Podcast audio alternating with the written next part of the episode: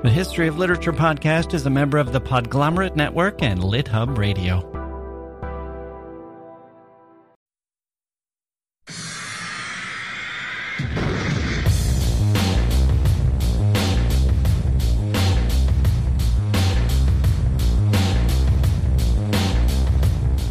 Today's History of Literature podcast is brought to you by the Smart Awesome Show, the show that celebrates smart people doing awesome things. In our next episode, we're joined by a food scientist who tells us all about the world of food safety. Never wonder why we can just walk into a grocery store and eat to our heart's content without dying? Or what it's like to invent new machines that test food for pernicious bacteria? Find out on the Smart Awesome Show, available on Apple Podcasts, Stitcher, or wherever you get your favorite podcasts.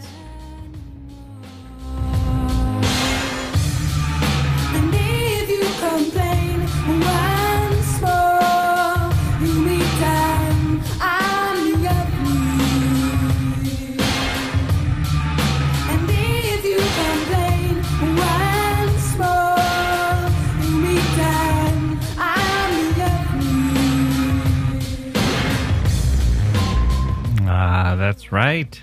That's our old friend, the Icelandic Chanteuse Björk. She's an army of me. If you complain once more, you'll meet an army of me. We're talking about Emily Dickinson today, the bard of Amherst, the queen of American poetry, the tucked away gem. I don't want to try too many nicknames here because one of the things we're going to talk about is how her reputation has been seen throughout the generations. There are different ways to see her. I'll tell you what I think is the best way, but there have been others. I think some of them have gotten her wrong. But in any case, I don't think anyone doubts that she was a genius. But what do we mean by that term? John Lennon was asked if he considered himself a genius, and his answer was, Well, if there is such a thing, then I am one. it's hard to dispute. Actually, the whole quote is fascinating. It will help us help set up what we're going to talk about today. Let's let, let me read the whole thing. This is from the interview with Jan Wenner in 1970. But actually, before we get to that, let's read an email first. Oh, there's someone knocking at the door. Hello, I'm Oliver Twist. Oh, Oliver. More gruel, please, sir. That's all I'm asking for. And guess who's been doling out the gruel here at the workhouse? Who's that, Oliver? Why, it's that insufferable drudge, Mr. Ah, Jacke Wilson. Yes, we know, we Oh, know. I guess he ain't a bad sort. When he's not jawing my ear off about some chap named Dickens. Yes. I couldn't care You've less about me all this old before, fellow, Oliver. But I would like We've some more heard gruel. you. Won't you please throw a few shillings at Mr. Wilson so he can spare another spoonful of slop for me and the other lads? We'll consider ourselves grateful. Ah, Oliver. I think this might be the last time we're going to hear from you, Oliver. Just in time for the holidays. We're. I think we're going to lock up that little lad. You ever notice that Oliver doesn't just arrive? He has the the poorhouse in the background. it's like Pigpen walking around with his old his own cloud of dust. Oliver knocks on the door here, and when it opens, you can hear the children. It's like the studio door turns into a portal to a, a London cafeteria. It's incredible. Also incredible is the brand new History of Literature shop, which you can find at historyofliterature.com slash shop. There you can buy tote bags, mugs, and virtual coffees for me, Jacke Wilson. That's basically a donation. It's another way to put it. If you would like to support the show as a Patreon, you can head on over to patreon.com slash literature. So there are three options for you this holiday season. You can buy stuff. You can give a one-time donation, which is the virtual coffee, or sign up to be a Patreon, which is an ongoing donation for as little as $1 a month, payable with your credit card or PayPal account. We just fixed the virtual coffee, by the way. It was broken, but now it's ready for action. And I would be very grateful for your support. Happy holidays, everyone. But where were we? An email, then John Lennon, then Emily Dickinson. That's today on the history of literature.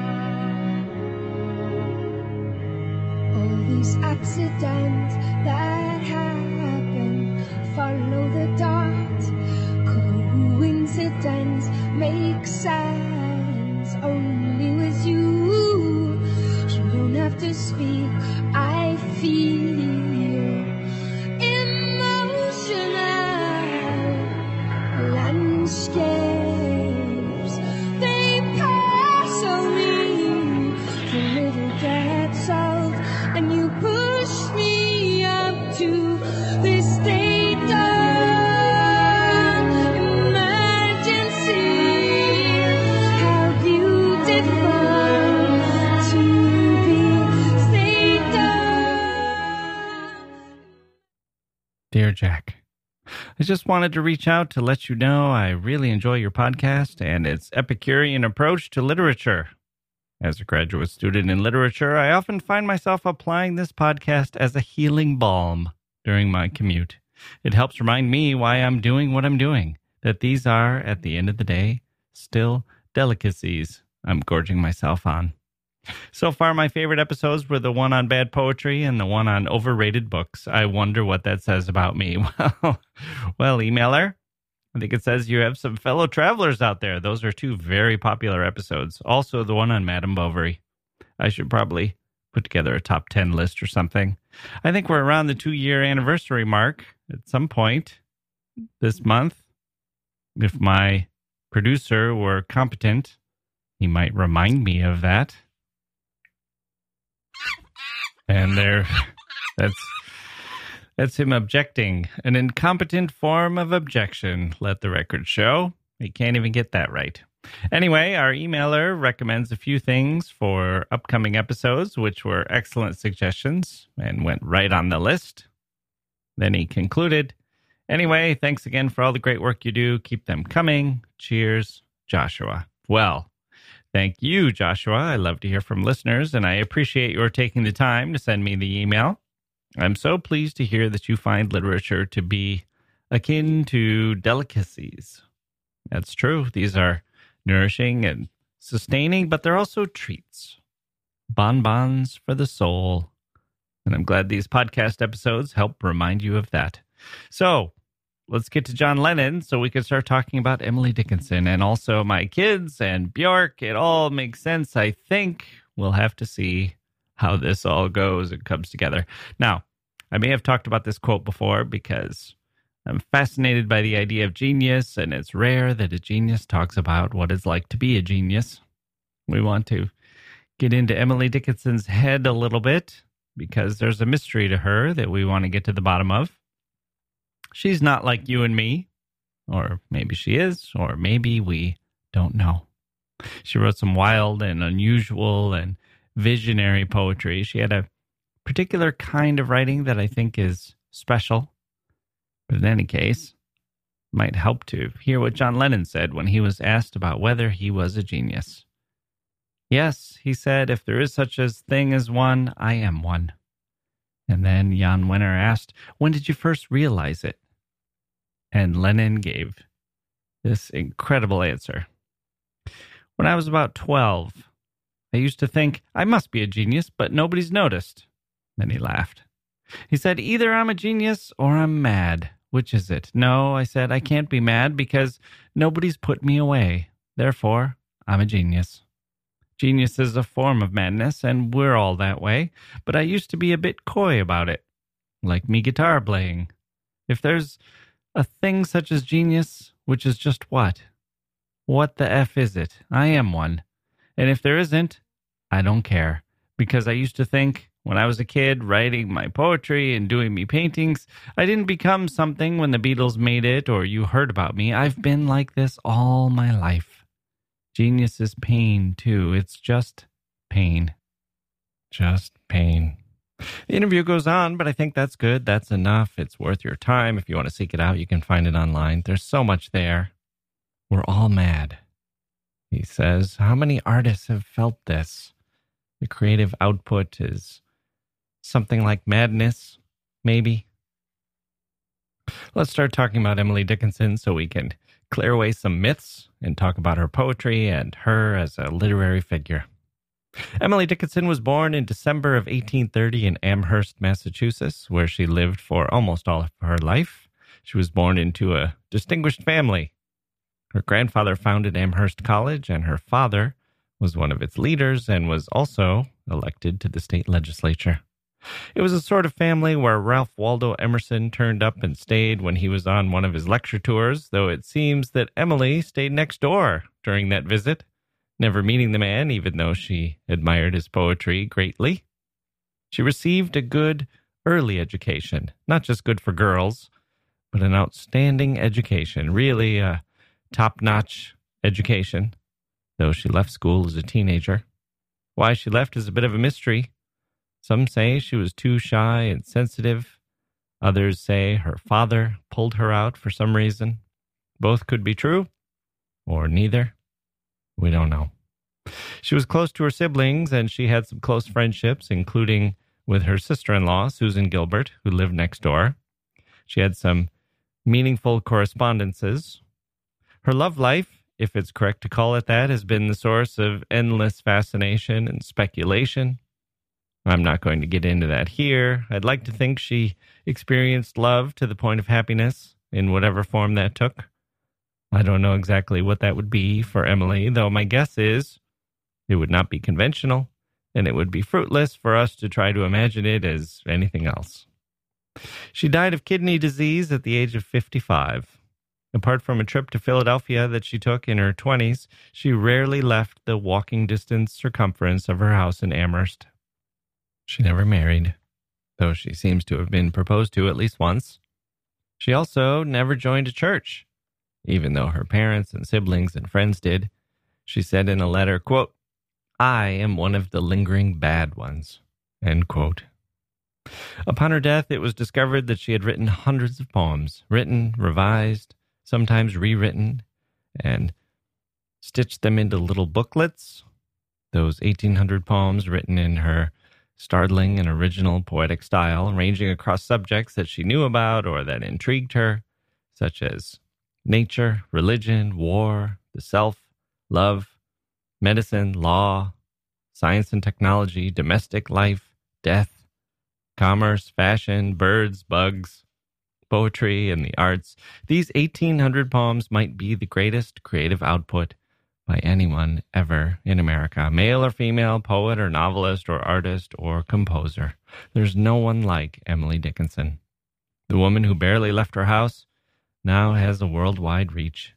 She belongs on every shelf in every library in every country in the world. During her lifetime, she published very little, a handful of poems, which were edited to the point where everything startling and original was bled out of them but she knew she was a poet. How do we know that? We know from her actions and her letters. Is that like John Lennon knowing he was a genius? Maybe. And what about Björk, our Icelandic avatar? How does she fit in? Hang on, listeners. We're getting to all of that. We just need to hang on for the ride. Hey grown-ups, the Cat in the Hat cast is a new podcast from Wondery, perfect for the whole family. Join the Cat in the Hat and your favorite Dr. Seuss characters as they get whisked away on a new adventure every week. Fish dreams of creating his very own polite and quiet podcast.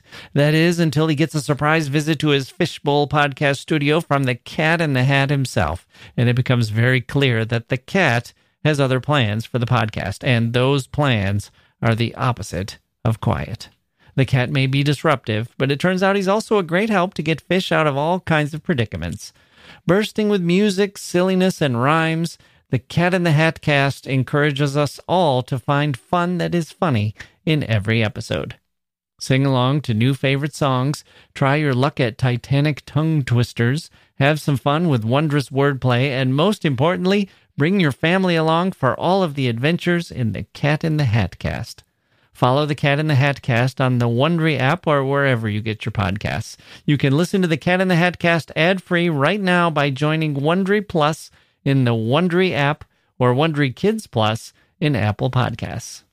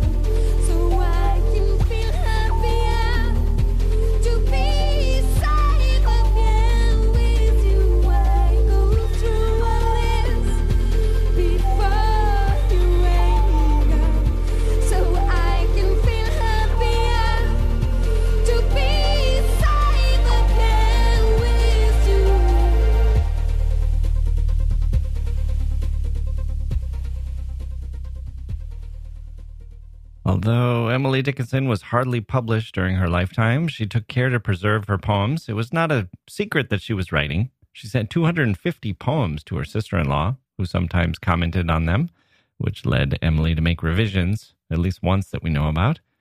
And she sent about a hundred of them to the editor of the Atlantic Monthly, Thomas Wentworth Higginson. Higginson had written an article encouraging young people to write, and something about that seems to have set something off in Emily.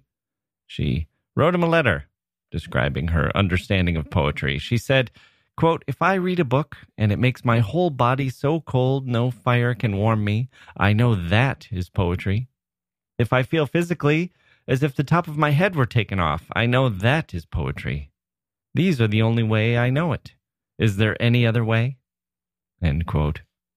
She also sent him her own poems. It seems clear that she knew what she was up to. She knew this poetry was pouring out of her, and it was very good. The article by Higginson, written years after her death, describing the correspondence he had with Emily Dickinson, this arrived out of the blue, this letter from this mysterious person living in Amherst. It's kind of amazing. His article reminds me of Ford Madox Ford meeting D.H. Lawrence over the transom, so to speak. When genius comes knocking on the door and the editor is there and in a position to recognize it, it's wonderful for literature and for the world. Here's Higginson. This is from his letter where he wrote uh, years after the death of Emily Dickinson. He wrote about the experience of encountering her in this way, reading his reading her poetry. It goes like this quote Few events in American literary history have been more curious than the sudden rise of Emily Dickinson into a posthumous fame, only more accentuated by the utter recluse character of her life, and by her aversion to even a literary publicity. The lines which form a prelude to the published volume of her poems are the only ones that have come to light, indicating even a temporary desire to come in contact with the great world of readers. She seems to have had no reference in all the rest to anything but her own thought and a few friends. But for her only sister, it is very doubtful if her poems would ever have been printed at all. And when published, they were launched quietly and without any expectation of a wide audience. Yet the outcome of it is that six editions of the volume have been sold within six months. A suddenness of success almost without a parallel in American literature. One result of this glare of publicity has been a constant and earnest demand by her readers for further information in regard to her, and I have decided with much reluctance to give some extracts from her early correspondence with one whom she always persisted in regarding, with very little ground for it, as a literary counselor and confidant. It seems to be the opinion of those who have examined her accessible correspondence most widely that no other letters bring us quite so intimately near to the peculiar quality and aroma of her nature. And it has been urged upon me very strongly that her readers have the right to know something more of this gifted and most interesting woman. On April 16, 1862, I took from the post office in Worcester, Massachusetts, where I was then living, the following letter Mr. Higginson, are you too deeply occupied to say if my verse is alive? The mind is so near itself it cannot see distinctly, and I have none to ask. Should you think it breathed, and had you the leisure to tell me, I should feel quick gratitude. If I make the mistake that you dared to tell me would give me sincerer honor toward you. I enclose my name, asking you, if you please, sir, to tell me what is true. That you will not betray me, it is needless to ask, since honor is its own pawn. Then it goes back to Higginson's voice. This letter was postmarked Amherst, and it was in a handwriting so peculiar that it seemed as if the writer might have taken her first lessons by studying the famous fossil bird tracks in the museum of that college town. Yet it was not in the slightest degree illiterate, but cultivated, quaint, and wholly unique. Of punctuation there was little. She used chiefly dashes, and it has been thought better in printing these letters, as with her poems, to give them the benefit in this respect of the ordinary usages, and so with her habit as to capitalization, as the printers call it, in which she followed the Old English and present German method of thus distinguishing every noun substantive. But the most curious thing about the letter was the total absence of a signature. It proved, however, that she had written her name on a card and put it under the shelter of a smaller envelope enclosed in the larger. And even this name was written, as if the shy writer wished to recede as far as possible from view in pencil, not in ink. The name was Emily Dickinson. Enclosed with the letter were four poems, two of which have been already printed, safe in their alabaster chambers, and I'll tell you how the sun rose. At that point, Higginson quotes a few of the poems, and then he concludes The impression of a wholly new and original poetic genius was as distinct on my mind at the first reading of these four poems as it is now, after 30 years of further knowledge, and with it came the problem never yet solved. What place ought to be assigned in literature to what is so remarkable, yet so elusive of criticism? The bee himself did not evade the schoolboy more than she evaded me, and even at this day I still stand somewhat bewildered, like the boy. Circumstances, however, soon brought me in contact with an uncle of Emily Dickinson, a gentleman not now living, a prominent city citizen of Worcester, a man of integrity and character, who shared her abruptness and impulsiveness, but certainly not her poetic temperament, from which he was indeed singularly remote. He could tell but little of her, she being evidently an enigma to him, as to me. It is hard to tell what answer was made by me under these circumstances to this letter. It is probable that the adviser sought to gain time a little and find out with what strange creature he was dealing.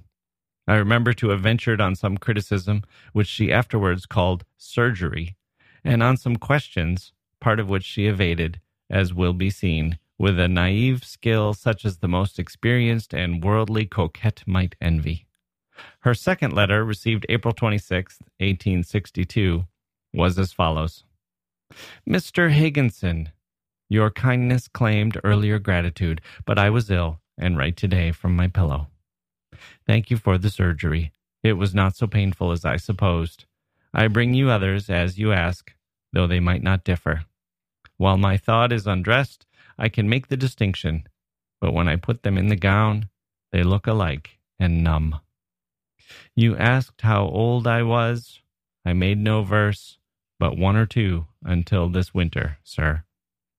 I had a terror since September, I could tell to none, and so I sing, as the boy does by the burying ground, because I am afraid. You inquire my books. For poets, I have Keats and Mr. and Mrs. Browning. For prose, Mr. Ruskin, Sir Thomas Browne, and the Revelations. I went to school, but in your manner of the phrase, had no education. I'm just going to pause here.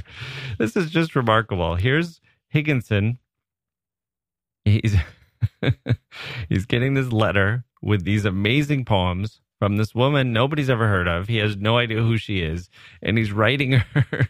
he's trying to revise her poems, which he kind of bungles, by the way, in my opinion. He cleans up the capitalization, he changes the dashes to formal punctuation. He doesn't know uh, is this person does she have any schooling? What's wrong with her? What's what's going on here? Then he meets her uncle. and, and the uncle is uh seems to have seems to be a little bit strange too, but also have nothing to do with poetry. The uncle seems to be as confounded by Emily Dickinson as Higginson. And so Higginson writes a letter to Emily Dickinson asking questions like how old are you? Have you ever gone to school? What books do you what books do you read? Where did you come from? That's his question. How did you become you?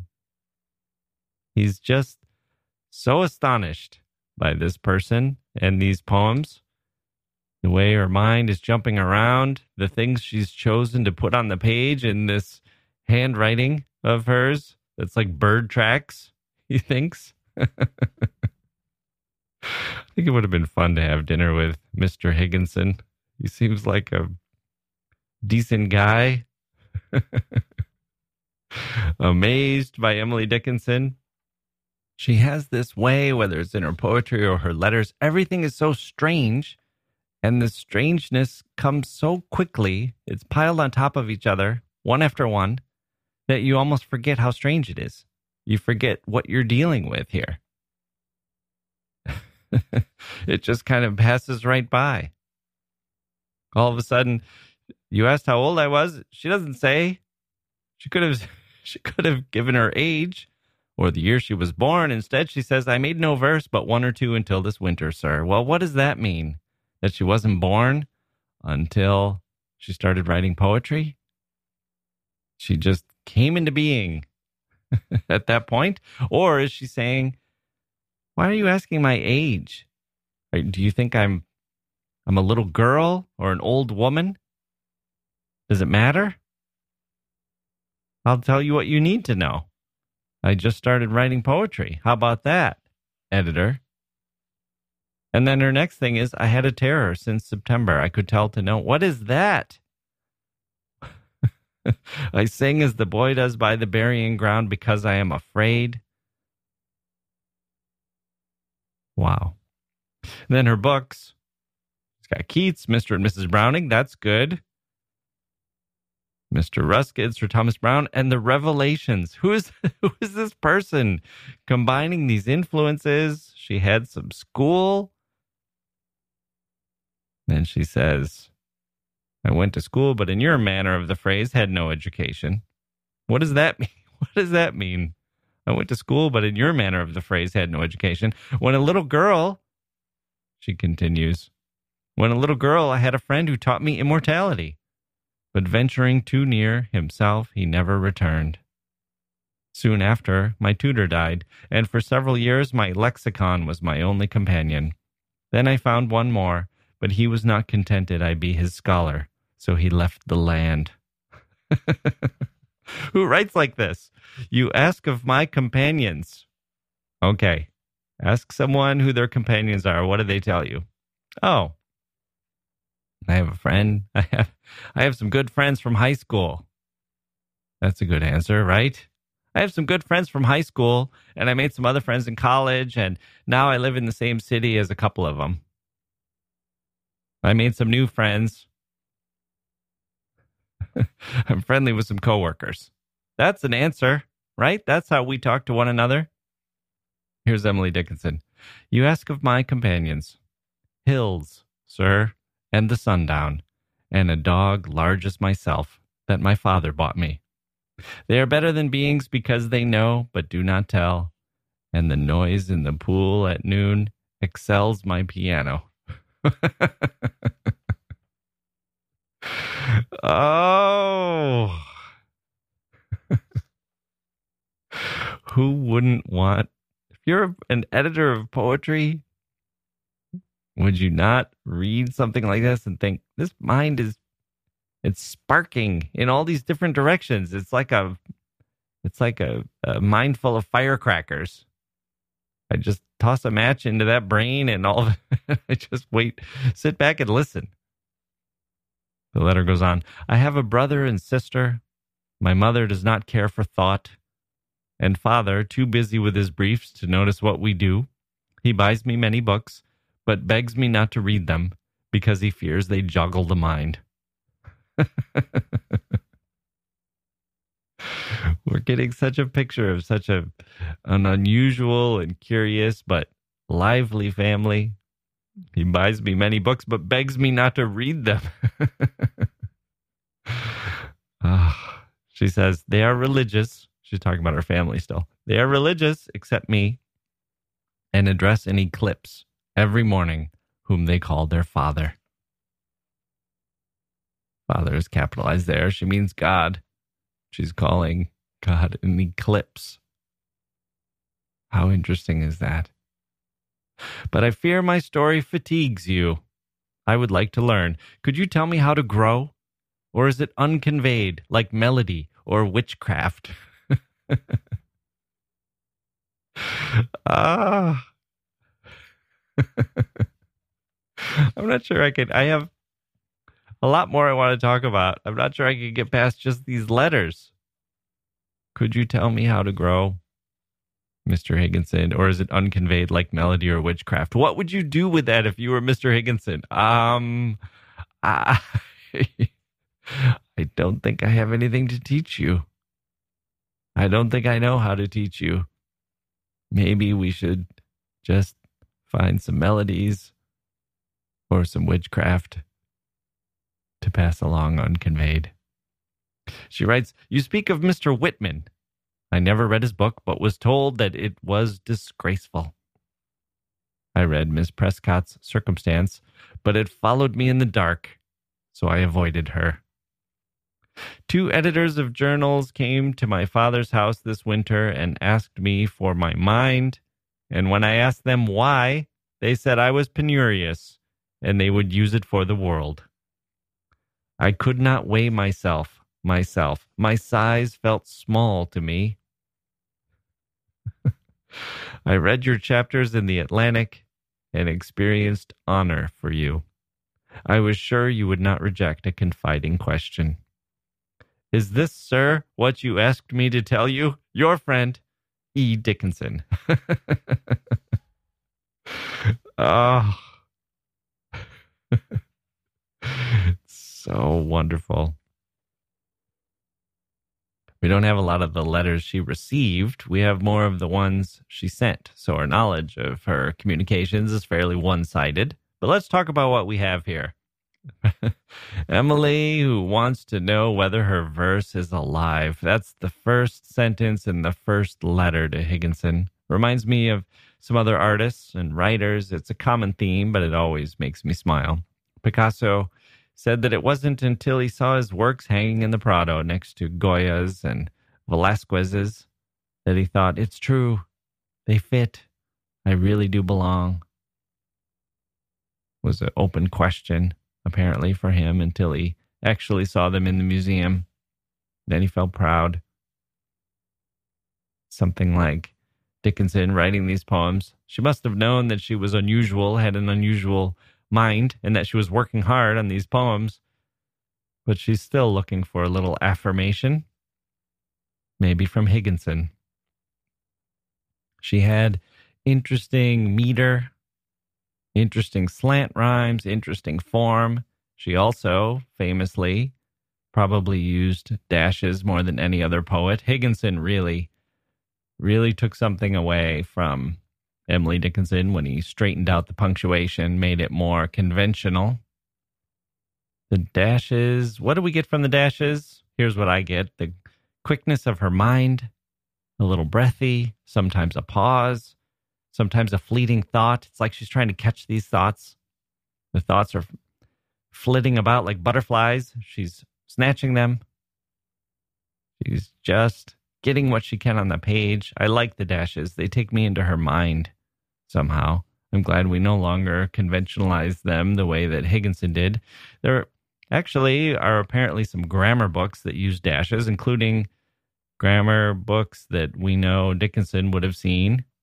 Those books recommended their use. And that would seem to somehow support Dickinson's use of them, but she knew the other forms of punctuation, the period, the semicolon, the comma. She could have used those. She chose the dash each and almost every time. Another fascinating element of her poetry is the way she marries the abstract and the ruthlessly concrete, the practical, the day to day. She can write about day to day events or everyday items, but she spins them into a kind of ethereal world, a landscape of metaphor that she then floats through. She reminds us that the I in the poem is not her, it's a character, but this is the impression we get, regardless, that it's Emily Dickinson or it's her speaker or her narrator. Doesn't matter. There's this wild, spun metaphor. And then there's this character encountering the imagery, the new thought, the changed world that the imagery creates.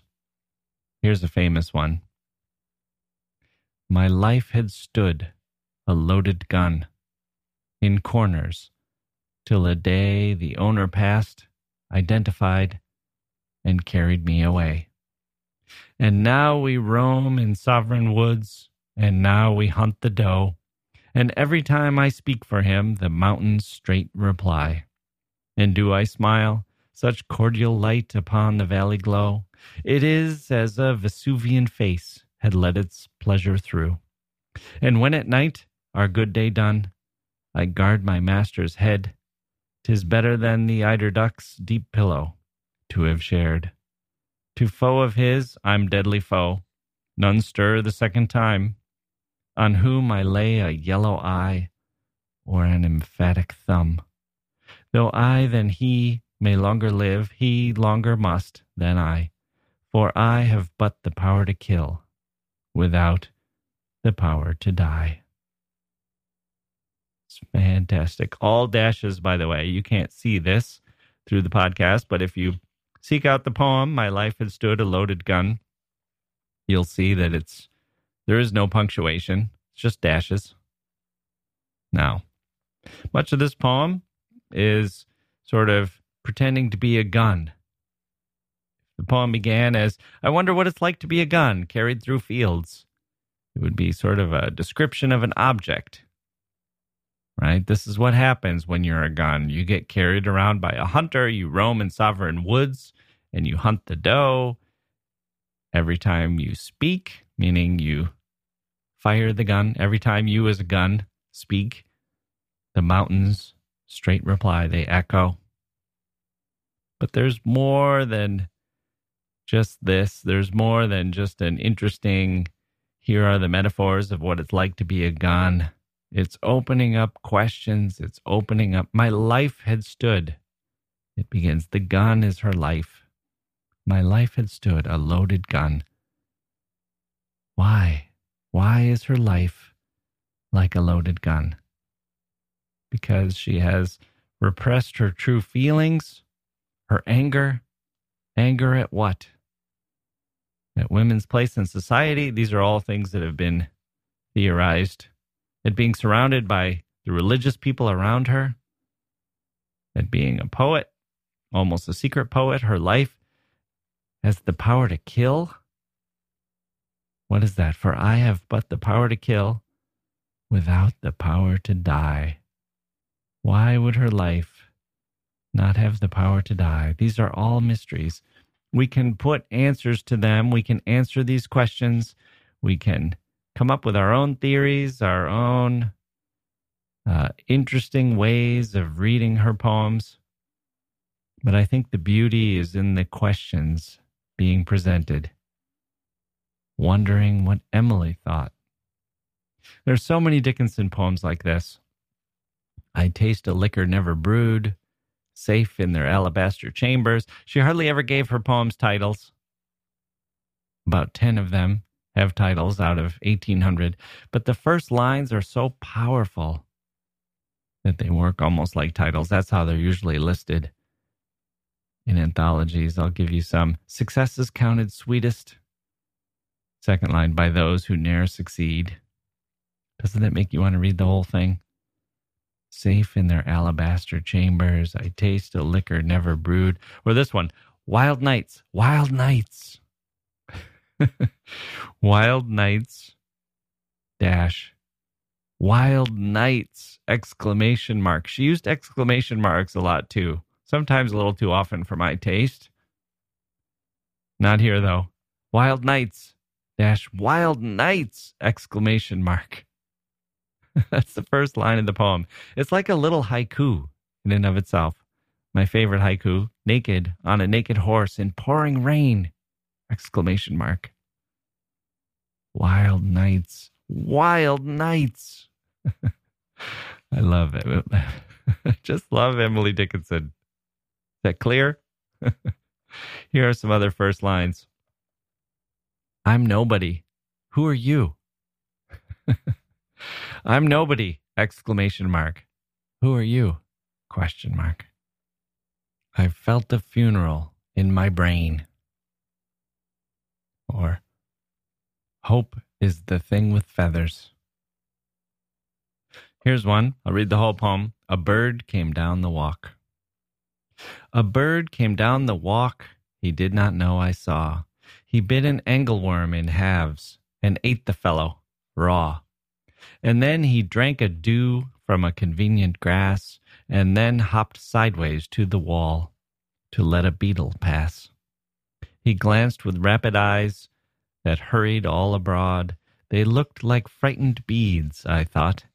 He stirred his velvet head like one in danger. Cautious, I offered him a crumb, and he unrolled his feathers and rowed him softer home.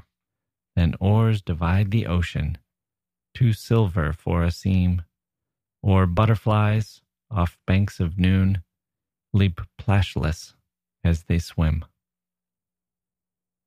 It's beautiful. Rode him softer home.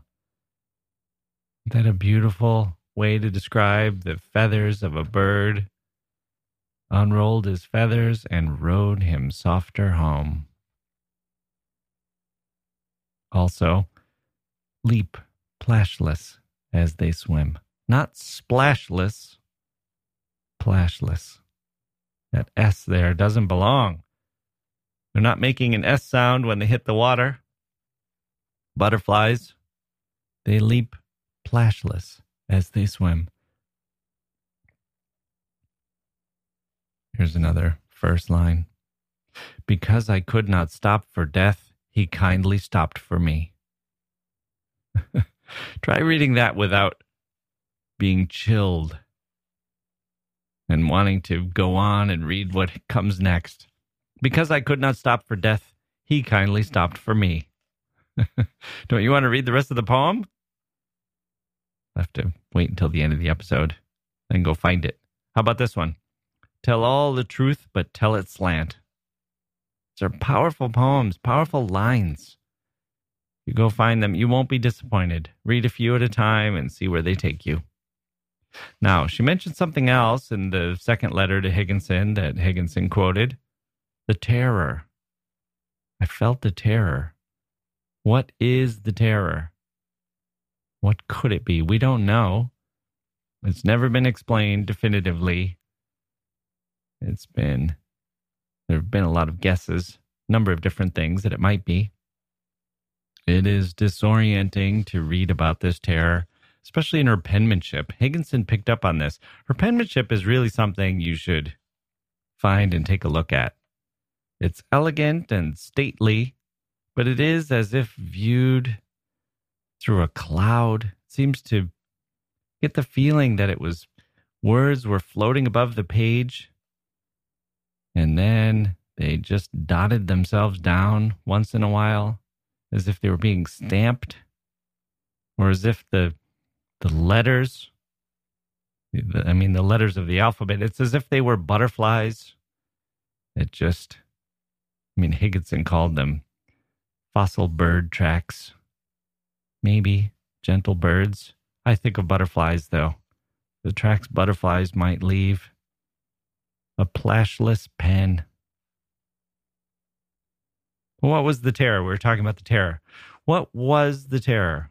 Was it connected to the Civil War, which had just started? She said that it she said that the terror she felt was in September 1861 could have been connected with the Civil War, which had started a few months before that. Was it a premonition of death? Her own? Her own death? Or her absorbing and contemplating the Civil War and the death and and devastation that was bringing? Did she feel her illness coming on? Was it something in her brain? Some form of anxiety, of depression? Some kind of mood swing? What was it? We do not know. It was a terror. Emily's terror.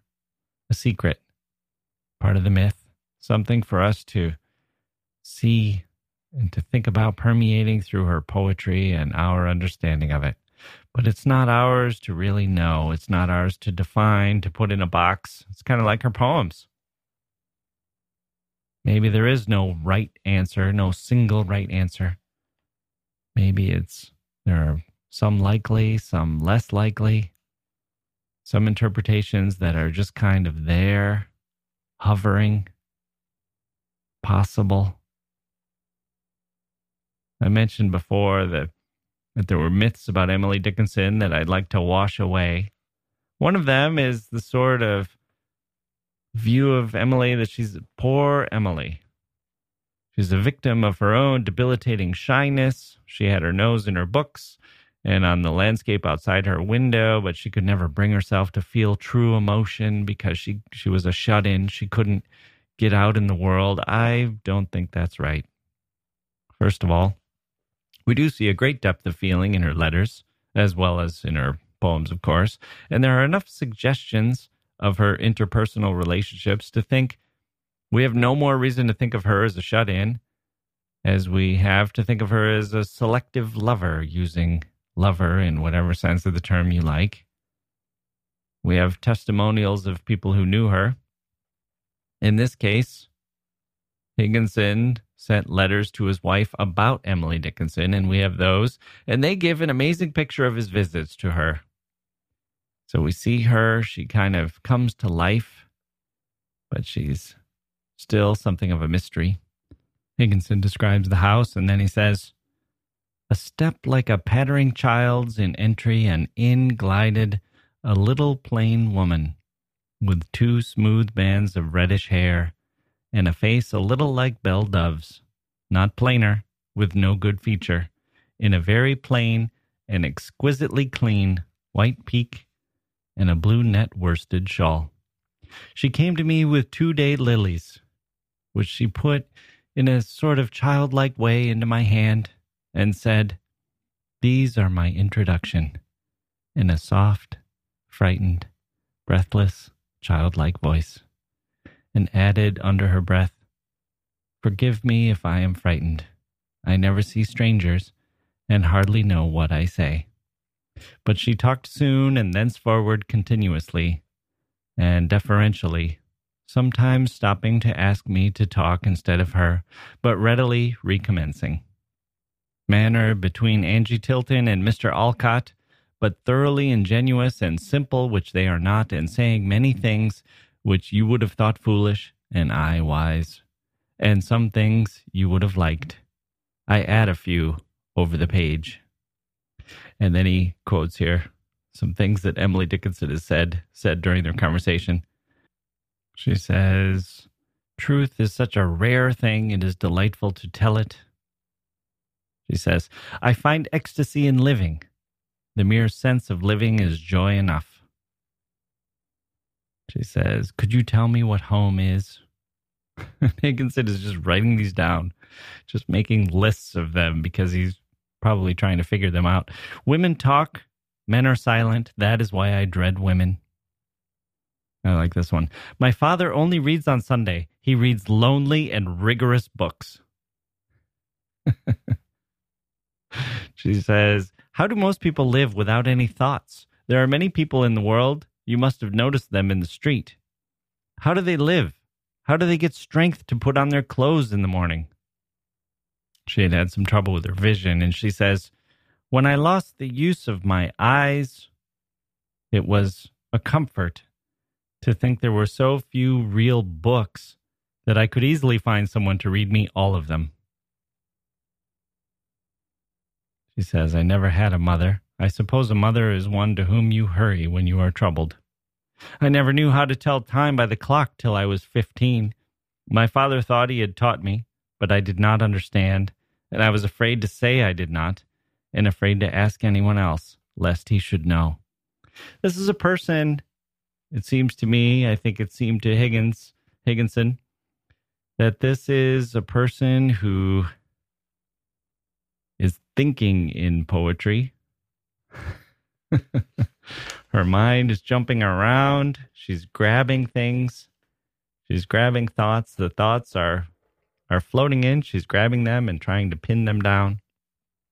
Just like she's pinning down words to put on the page in between those dashes. Now, I want to talk about a couple of geniuses in my own life my two children. They're not geniuses, of course, but like any good parent, I think that they are. And I especially thought that when they were toddlers because children at that age are marvelous and wonderful and the, they learn and grow so quickly. It seems like they're all headed for lives, adult lives as Einsteins. when you see a kid really watch them up close, the way they absorb language, the way they put things together, the connections they make, it's amazing. But what I saw with my boys, I have two of them, what I saw with them was that they had different kinds of intelligences. And it started from day one that they were different. And it's carried through until today. The older one loved books.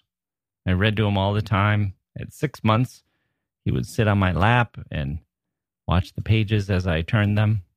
He would do it as long as I had the patience for hours. Soon enough, I realized he didn't need books with pictures. He was happy to just listen to the words. So I graduated to books that took a little longer, that had more words. Magic Treehouse books, A Wrinkle in Time, The Great Brain, books that interested me a little more. then I just just gave up reading children's books. I just read Patrick O'Brian. Didn't matter. He would sit and listen. And then I would kind of showed him how letters worked. He seemed to grasp that. And then one day, I was reading something to him and I just stopped. And I said, Where am I on the page? And he pointed to the word. So I knew he must be recognizing the words as I as I was reading them. So I wrote out a list of words pig and dog and cat and words like that. And he just said them. He was two years old. And it was, he's still like that methodical, quiet, thoughtful, reserved, observing. He can also be creative and animated. I don't mean he's a computer or a robot or something like that, but he's linear. He could just happy to follow the words along the page, listening to them as they unfolded in time, and watching them scroll across the page in his mind. He's linear and he's logical and he's patient. His younger brother is the opposite. He would never read even a single book cover to cover. I don't think I've read, uh, to this day, I don't think I've managed to read a book cover to cover, certainly not when he was sitting in my lap. He jumped around. He'd grab the book and turn six pages, then turn back 10 pages, then turn forward five pages, jumping around to whatever interested him. And it interested him not to move linearly, but to dip in and out and jump around and take everything all out of order. It was as if, as if he was resisting the order, resisting the linearity of the printed word. He needed to find what interested him, and sometimes what interested him was to cut things up and shuffle them around, to hear things out of order, or to make me read it that way. He'd rather pretend to read a book like Harry Potter than to tackle something he could actually read like Dr. Seuss. He'd sit with Harry Potter and just flip the pages like he was reading, jumping around with audiobooks of Harry Potter playing in the background. it was very, very different from his older brother, the experiences that we had had with him. And he still loves graphic novels and he has his own way of reading them. It's not methodical. It's like he's applying his own energy to the process of reading. He just, he can't even just accept it for what it is. He's, no, he can also be logical and thoughtful and all of that, but I can't help thinking that he's just different from his brother. It's not better or worse. It's just very different. And it's fascinating to me to see them up close and to see the way their mind works and to make me wonder how my own mind works. Logical, creative, Everyone is different. Everyone has their own way of responding to the world. It's fascinating. And in the grand scheme of things, let's say I'm a two or a three on the interesting mind scale, and my boys, I'll say, are a four or a five. Emily Dickinson is a 100. And Björk, there's no scale for Björk. We're lucky to see these people, to spend time with them. When Emily Dickinson presses the flowers into Higginson's hand and starts telling him things, or when she puts her thoughts on the page, sends them off, and or stitches them up for her sister to find after her death and share them with the world. When Björk arrives, part woman, part talent, part vision, part space alien, we can admire them and we understand more about ourselves. With all those people on the red carpet wearing this year's fat, high fashion, it's great to have a swan once in a while who swims her way in and says, Here I am. it all makes sense to her. Now, after reading those Emily Dickinson letters and hearing about her conversations with Higginson, it reminded me of something I read recently an interview that Björk conducted with herself. Really, I don't know why we're spending so much time on Björk, except she's another genius, often misunderstood, and she's out there. She's wonderful. Let me give you the lyrics to her song Bachelorette and think about the lyric form of Emily Dickinson's poetry. I think there are some affinities here. Here's Bachelorette I'm a fountain of blood in the shape of a girl. You're the bird on the brim, hypnotized by the whirl. Drink me, make me feel real. Wet your beak in the stream. Game we're playing is life. Love is a two way dream. Leave me now, return tonight. Tide will show you the way. If you forget my name, you will go astray like a killer whale trapped in a bay. I'm a path of cinders burning under your feet. You're the one who walks me. I'm your one way street. I'm a whisper in water, secret for you to hear. You are the one who grows distant when I beckon you near. I'm a tree that grows hearts, one for each that you take. You're the intruder hand. I'm the branch that you break. Somewhere, Emily is smiling, I think. Here's the way to read Emily Dickinson. Just go check out some of the first lines in an anthology or a selection.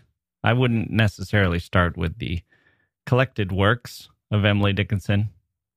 Find someone that has selected them, someone you trust, an anthology you trust, a best of type of compilation, and then just dip in. Jump around, be like a butterfly, looking for a home on the page. And then if you enjoy the poems, once you get through those, if you want more, then by all means seek out the collected poems of Emily Dickinson. They're 1800. They're all interesting. They're there for you. They're there for you to experience. I think it, Nabokov, I think it was Nabokov who said he had never failed to get on a train where it didn't, let's see, getting on a train never had never failed to lift his spirits. That's how Emily Dickinson's poetry is like for me. It's never failed me. It's never failed to lift my spirits when I've given it the chance. So dip in, roam around, don't be intimidated, and don't ignore them. Here's Björk, the great innovator, the human musical divining rod, interviewing herself. She says, Good morning. So I'm all sleepy but happy here, just having sent the last files to mastering, album ready, and then got asked to write questions to myself. Hmm, what would I want to be asked? Trixie. I kind of do have a soft spot for some of them cliche questions like, what would you tell your teenage self? Perhaps I could reverse it? Like, what if I could ask a future self stuff?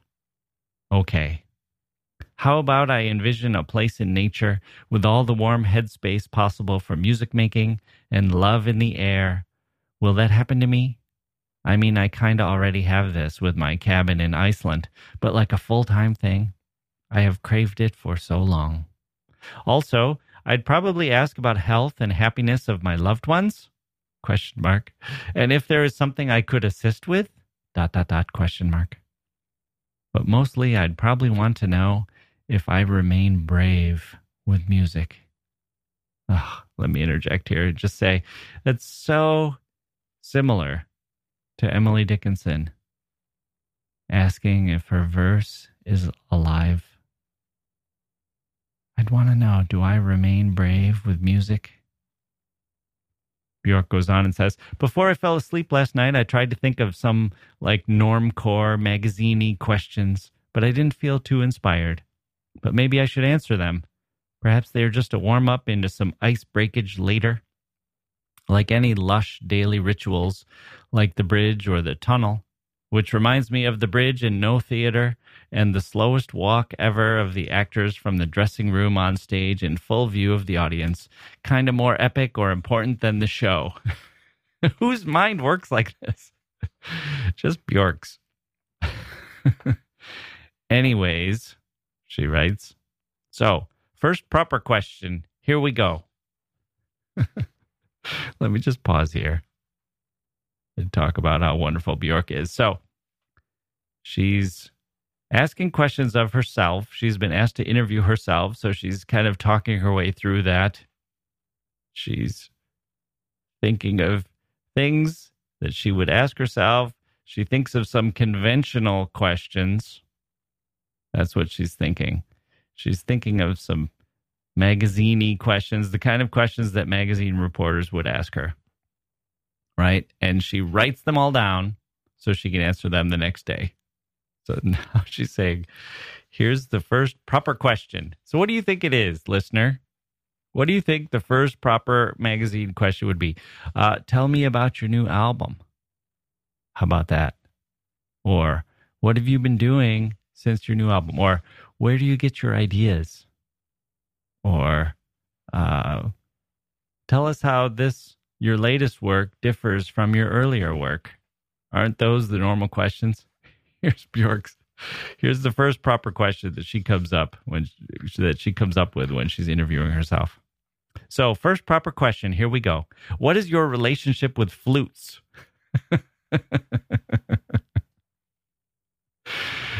And then she says, Well, I wanted to learn the oboe as a child, and my mother couldn't afford it, so I learned the flute and had a little bit, had this strange, immature feeling that it was my second choice for the six or eight years I studied it, depending on how you count, parentheses, recorders included or not.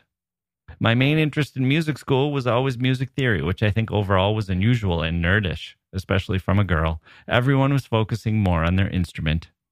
I do remember putting my foot down around 10 or 11 years old, though, and refusing to play music by old dead German guys. I couldn't relate to them. And being an Icelandic girl in the late 20th century, there wasn't much in common.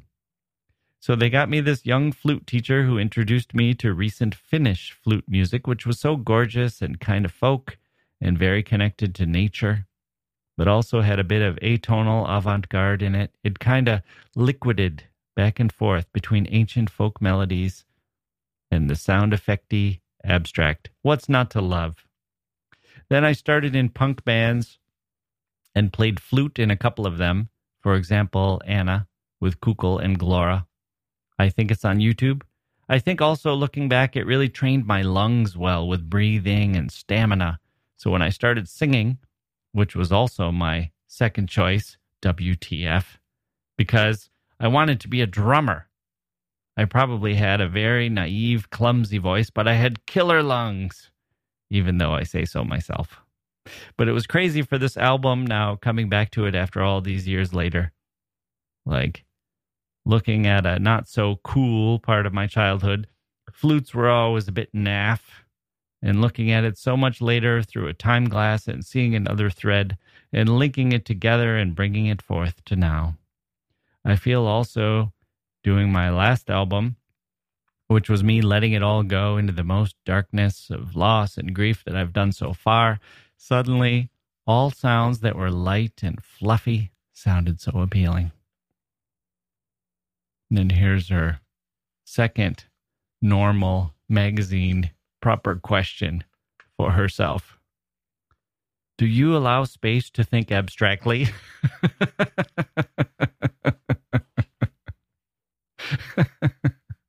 Is there any magazine interviewer out there who would have asked that? But here's Björk coming up. Well, let me just come up with some normal magazine questions. First, proper question What is your relationship with flutes? Second, proper question Do you allow space to think abstractly? And she answers, I probably could some more? Question mark. but I have to say, sometimes in the heat of solving riddles, like when I was finishing mixing this album, for example, I got the most abstract and fast, fluid moments. But sometimes, especially in the writing process, I have to allow myself to truly free float to get to that new fertile place and not just repeat myself. So, in short, it is abstract when and where it is abstract. Can't plan it. Third conventional question she comes up with for herself How do you avoid routine crystallizing your days into stagnant, firm form? She answers, Ha ha ha ha. It's an ongoing riddle. I do get it, though, half of the time right. But just juggling children and everything else, sometimes, especially out of consideration for others, you have to go a little rigid with them dates. But I try not to plan too much ahead, or I get claustrophobic. As a musician, there has to be a lot of space for me to improvise. Otherwise, I'd never write anything. She says, the next question, what is your favorite ritual? She says, I think the mornings are the most precious ones. They can be most magic, but also the hardest ones if you get them wrong. To remain fluid but gently open to changes or different people and include everyone, the evenings are easier because then you have all the ingredients of the day and it's easier to guess what will go down well or what element is lacking. Who thinks like this? Mornings are the most precious. They can be the most magic, but they're the hardest ones. If you get them wrong, you have to be fluid but gently open to changes or different people and include everyone. The evenings are easier because then you have all the ingredients of the day and it's easier to guess what will go down well or what element is lacking. She's living life in a different way. Her mind is taking her places, is seeing things in a way that is just unusual. That's what we get from Björk. The privilege of viewing her mind in action. It's a creative mind responding to the world, making connections, inspiring us, showing us new things or old things in a completely new way. That's Björk or John Lennon or our boys, if you're a parent watching young children. It's what draws us to Emily Dickinson and her breathless, timeless poetry. Those are some thoughts, some real thoughts in those poems. They skitter across the surface like watery bugs riding the wind and powered by their wings. They plunge deep too. They are lively. And yes, Emily, they are alive.